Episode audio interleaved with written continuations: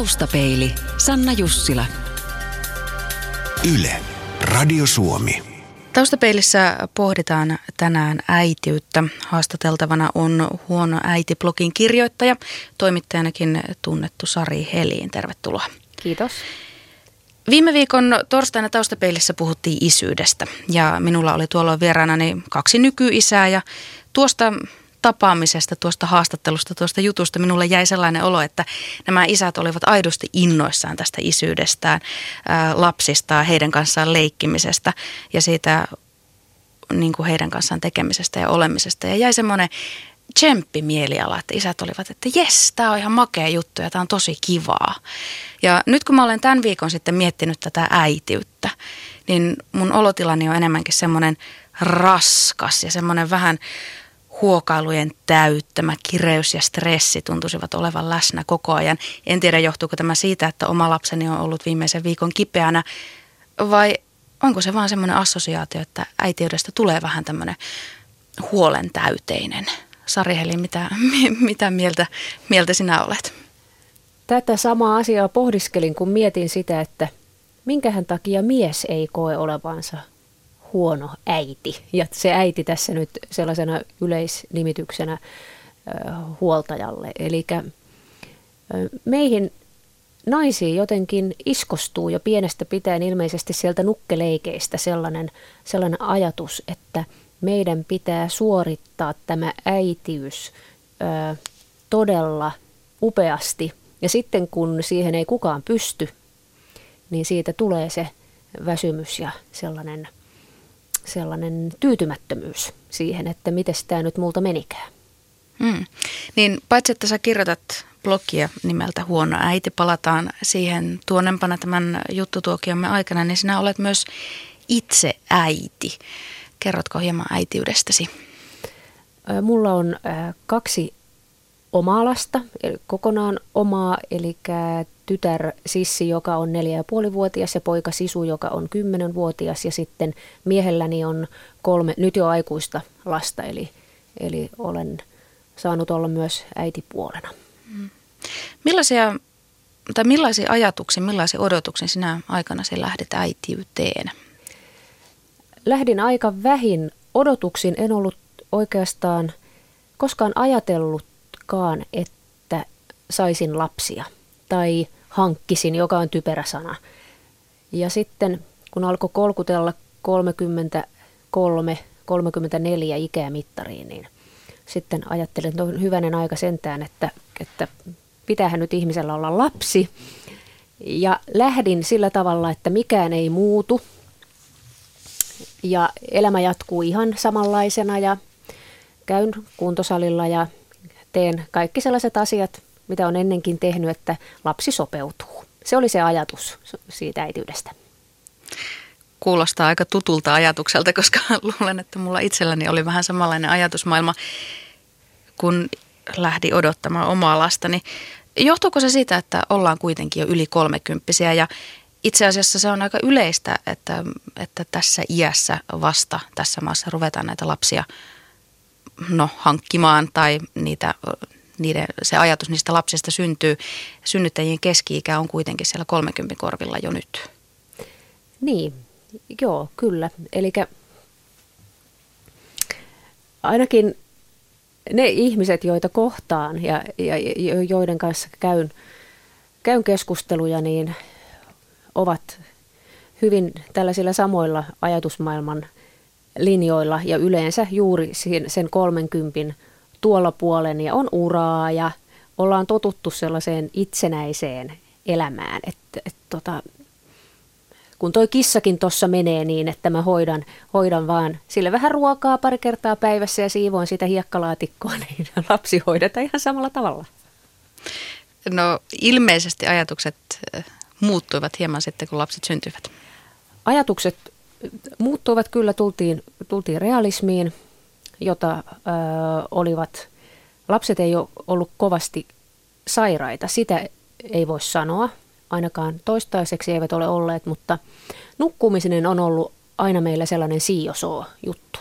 Eli meillä on ollut paljon heräämisiä vuosikausien unettomuutta, siis minulla, kun olen heistä huolehtinut ja, ja se, on, se on ollut ehkä se kaikkein rajuin homma, joka on saanut tajuamaan sen, että ihan sama mitä minä vanhempana ajattelen ja suunnittelen, että näin tämä kuvio menee, niin se lapsi, joka herättää esimerkiksi seitsemän kertaa yössä, niin kyllä se lapsi sen laatottaa sen tilanteen menemään ihan justiinsa sillä tavalla kuin lapsi haluaa. Mm, siinä ei kyllä paljon kysellä siinä ei. vaiheessa. No mikä sai sinut, Sari Helin, sitten kirjoittamaan blogia juuri äitiyteen liittyvistä asioista? Mm, oikeastaan sellainen, sellainen tekemisen palo. Minulle tuli siitä siis pakko mielle suorastaan, joka, joka johti siihen, että jopa irtisanouduin kaikista muista töistäni vain pyörittääkseni sitä yritystä, joka pyörittää sitä blogia. Eli äitiys on niin suuri, suuri semmoinen kattoasia meidän ihmisten elämässä. Me ollaan kaikki jonkun äidin lapsia ja suuri osa meistä naisista tulee äideiksi. Ja oikeastaan kaikki, mitä meille tapahtuu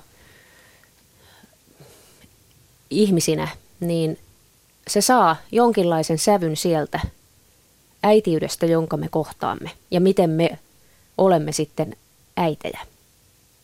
Se on niin suuri asia, että ei voi olla mitään muuta asiaa, josta voisi kirjoittaa blogia kuin tämä suuri asia. No minkälaista se äitiys siellä sinun blogissasi on? Huono äiti-blogin äitiys on hyvin tunnustuksellista, sellaista epäpätevää ja sellaista äitiyttä, jossa ei kumarreta mitään ennalta opittuja kaavoja. Sellaista se on. No miten tuommoiseen sitten reagoidaan lukijoiden puolesta, koska sehän on kuitenkin aika epäsovinnaista ajatella, että on äiti, joka ei kumarra mitään muita oppeja.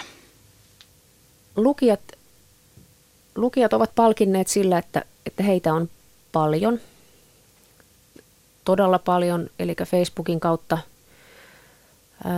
100 000 suomalaista kohtaa huononäiden viikossa. Ja saan erittäin, erittäin paljon palautetta siitä, että tämä on ihan mahtavaa, että täälläkin on huono äiti ja mäkin, mäkin tunnistan ton. Mutta saan sitten myös sellaisia konkreettisia neuvoja ja myös paheksuntaa. Minkälaisena sinulle Sari äitiys näyttäytyy ylipäätään tänä päivänä tässä, tässä maassa? Äitiys on aika, aika sellainen vaikea paketti. Ja se tietysti aina riippuu siitä, että mistä lähtökohdista kukin lähtee – lähtee siihen juttuun, että miten on, miten on työkuviot tai minkälaiset on turvaverkkokuviot, mummolat, muut tällaiset jutut, mutta kyllä se, kyllä se haastavaa on. Sellaisena kokonaisuutena minun mielestäni, koska siihen tulee niin paljon paineita ja sitten kuitenkin aika vähän apuja. Taustapeili. Radiosuomi.fi Taustapeilissä pohditaan siis tänään äitiyttä. Vieraanani on huono äitiblogin kirjoittaja Sari Heliin. Sari, äitiyteen liitetään usein sanattomia uskomuksia siitä, millainen äidin tulisi olla. Siis tämmöisiä myyttejä, että äiti ei väsy, äiti ei suutu, äiti on alati onnellinen ja että äidinvaisto on sisäsyntyisesti jokaisessa naisessa aina olemassa. No ainakin itsestäni tuntuu, että nämä ovat, osa näistä on varsin epäinhimillisiäkin koska ihan kokemuksesta voin sanoa, että kyllä äiti on ihminen ja äiti väsyy ihan siinä, missä kuka tahansa muukin ihminen, jos ei se saa riittävästi unta. Mistä nämä kaikki myytit kumpuavat? Ne osittain muuten, mikä on jännittävää, niin kumpuavat myös lapsista. Eli mun lapseni sanoo minulle, että, että äiti, aina kun mä sanon jotain hauskaa, sun täytyy nauraa tai äiti, voitko mennä zumpaan tai hot joogaan, että olisit vähän iloisemmalla tuulella, niin kuin on kaveri, sen ja sen äiti. Poikani saattaa sanoa, että kun menen kaverille, siellä on aina iloinen äiti, ja koska siellä äiti käy zumpassa ja hot joogassa, niin se voisi auttaa myös meillä kotona. Eli lapsetkaan ei ole osattomia tähän. Lapsetkin vaativat meiltä täydellisyyttä. Mutta eihän sitä voi vaatia, koska ei kukaan ole täydellinen.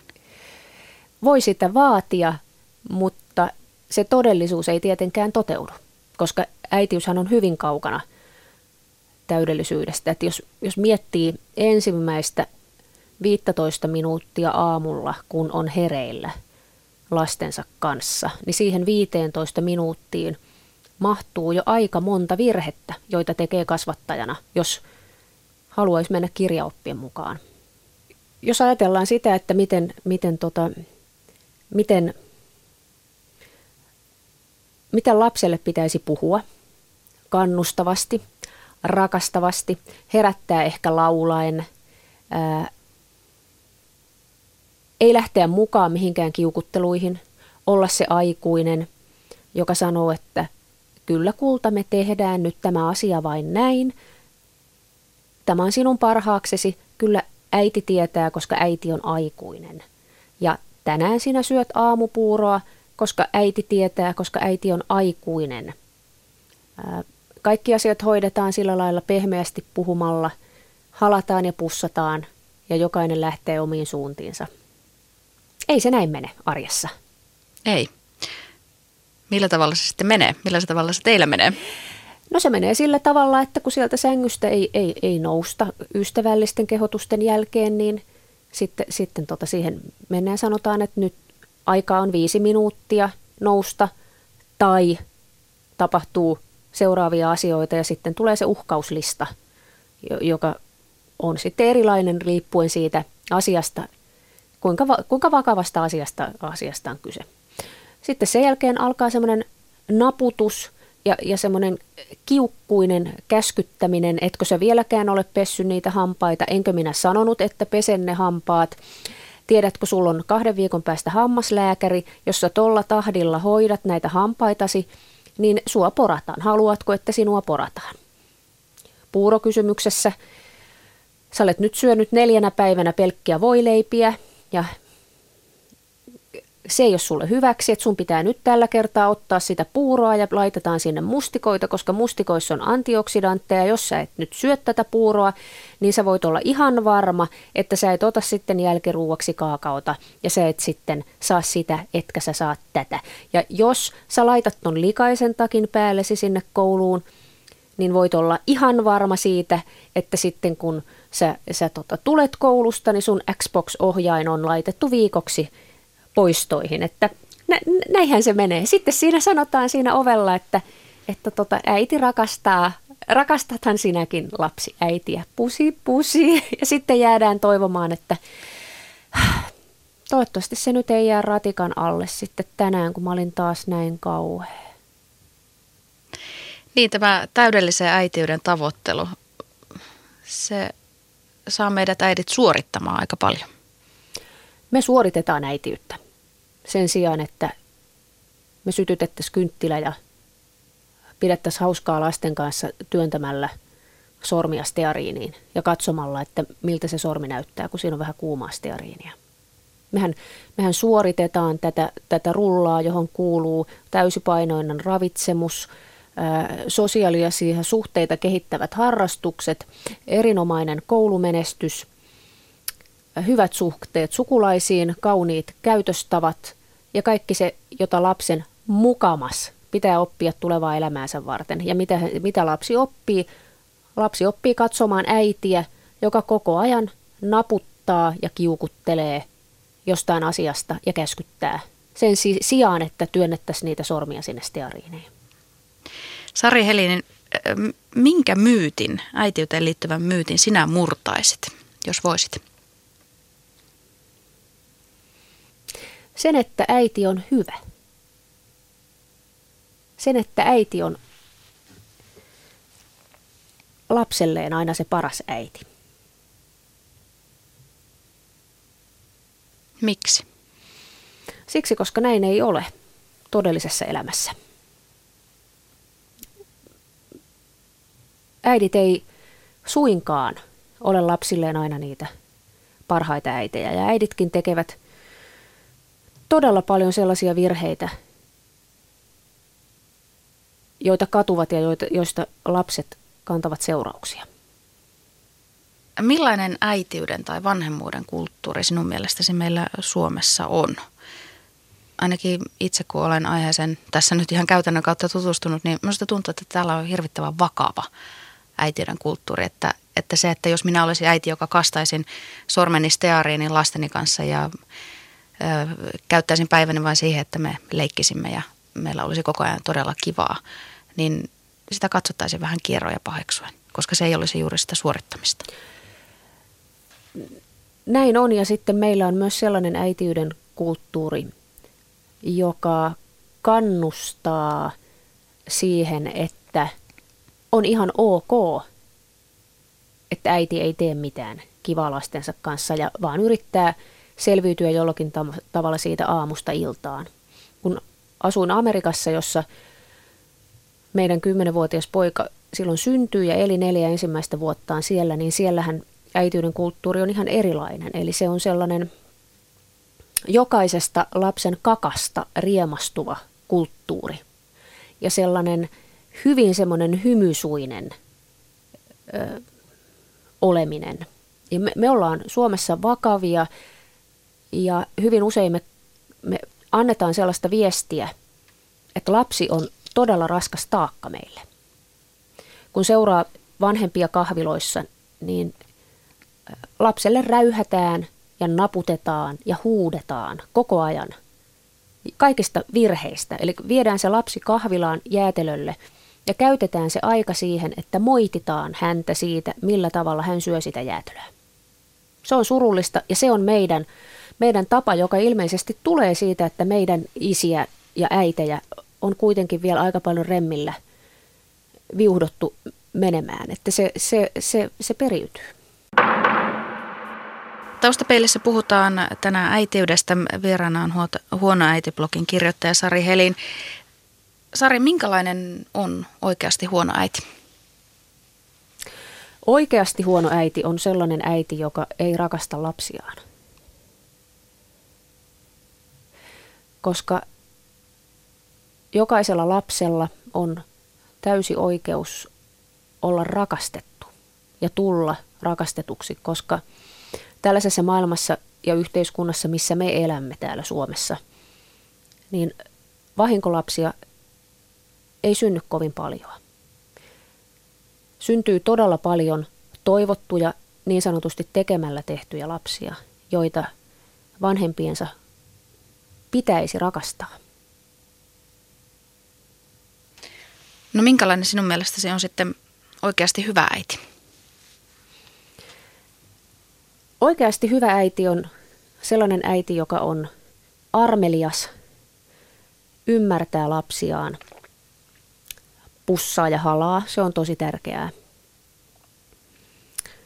Pitää kuitenkin itsensä aikuisena. Eli kaikesta rakkaudesta ja huolenpidosta ja hyvästä olosta huolimatta, niin on selvästi vanhempi. Eikä mikään kaveri, joka tuo teini-ikäiselle 13-vuotiaana vähän kaljaa.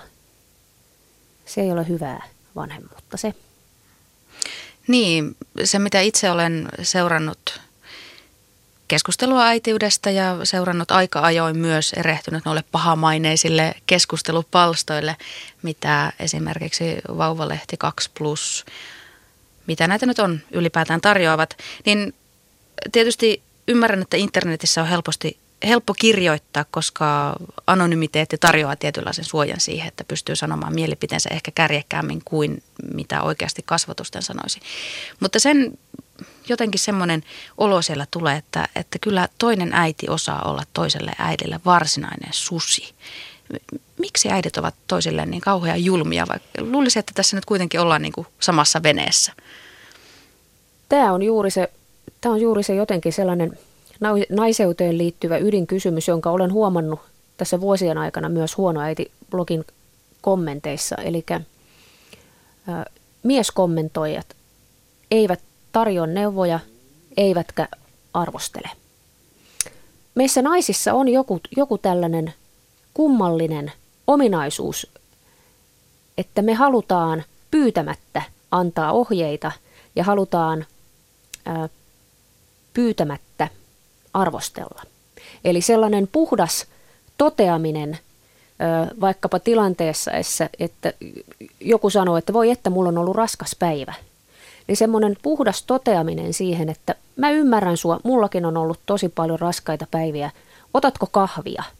Se on aika harvinaista naisilla. Nainen sanoo siihen, kun toinen sanoo, että mulla on ollut raskas päivä, lapset ei nukkunut, niin nainen sanoo siihen äkkiä, että ehkä sä annat niille illalla väärää ruokaa, Ehkä sä, ehkä sä nukutat ne väärin. Eihän ne nuku sun vieressä. Nukkuuhan ne sun vieressä. Onhan vaipat vaihdettu oikein. Eihän ole kestovaippoja. Onhan kestovaippoja. Eli me naiset ollaan tällaisia. Kuulostaa aika hurjalta.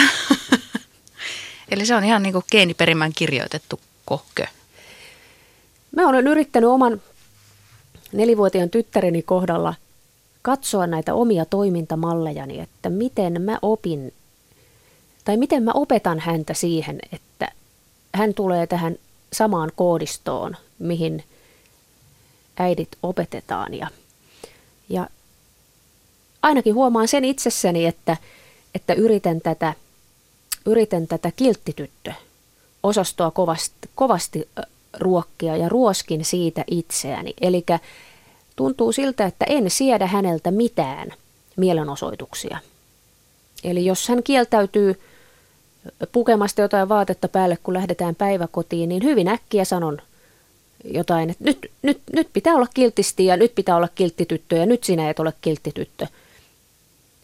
Olenko ollut samanlainen pojan kanssa? Välttämättä en. Mä olen vaan vetänyt sille pojalle sen kurahaalarin päälle ja sanonut, että nyt me mennään. Eli miksi minäkin yritän opettaa siitä tytöstä sen kiltin tytön, josta tulee sitten se mallin mukainen kiltti äiti. Ensin niille nukeilleen ja sitten ehkä omille lapsilleen. Sari Helin, kun äidiksi tullaan, niin neuvoja, vinkkejä, mielipiteitä, niitä satelee niin sukulaisten, ystävien kuin työkavereidenkin suunnalta, oikeastaan ihan joka paikasta mediasta puhumattakaan. Miten varsinkin ensikertalainen ja ensikertaa äidiksi tuleva voi löytää sen oman tiensä kaiken tätä äitiyttä koskevan tietouden keskeltä? Tuo on erittäin tärkeä kysymys ja se pitäisi löytää. Itse sain esikoisen kanssa todella paljon ohjeita, joita sitten noudatin joitakin orjallisesti. Ja nyt kun katson tätä kymmenenvuotiasta lasta, niin tajuan, että ne ohjeet, joita silloin sain, ne olivat sopivia jollekin toiselle lapselle, mutta ei tälle lapselle. Ja kun noudatin niitä ohjeita, joita sain, niin tein enemmän hallaa kuin mitään hyvää. Eli jonkinlaisen, jonkinlaisen kummallisen henkisen puudutteen kanssa vanhemman pitäisi katsoa sitä omaa lastaan ja pelkästään miettiä sitä, että toi on tollanen ihminen. Tolle ihmiselle sopii tämä tapa tehdä asioita. Ja mun täytyy toteuttaa vanhemmuuttani tällä tavalla, koska tuo ihminen on tuollainen ihminen.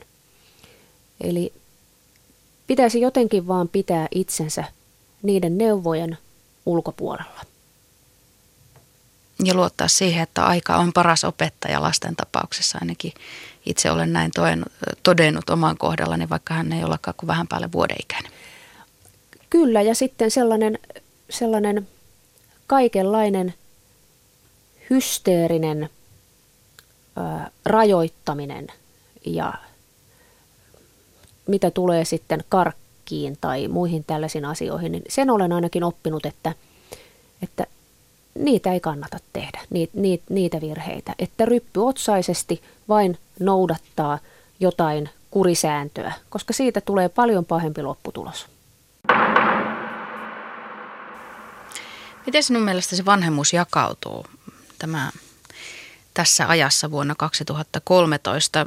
Ainakin aika ajoin minusta tuntuu, että isät ovat kauhean innoissaan isyydestä ja siihen kannustetaan, mutta sitten taas toisaalta äidit ehkä lyövät vähän jarrua päälle siinä, että, että isällä onkin tämmöinen statistin rooli, vähän niin kuin avusta, avustajan homma ja äidit ovat niitä, jotka määräävät, että miten, miten homma toimii, kuka lähtee milloin minnekin ja mitä käydään kaupasta ostamassa, mitä laitetaan ruokaa ja milloin siivotaan.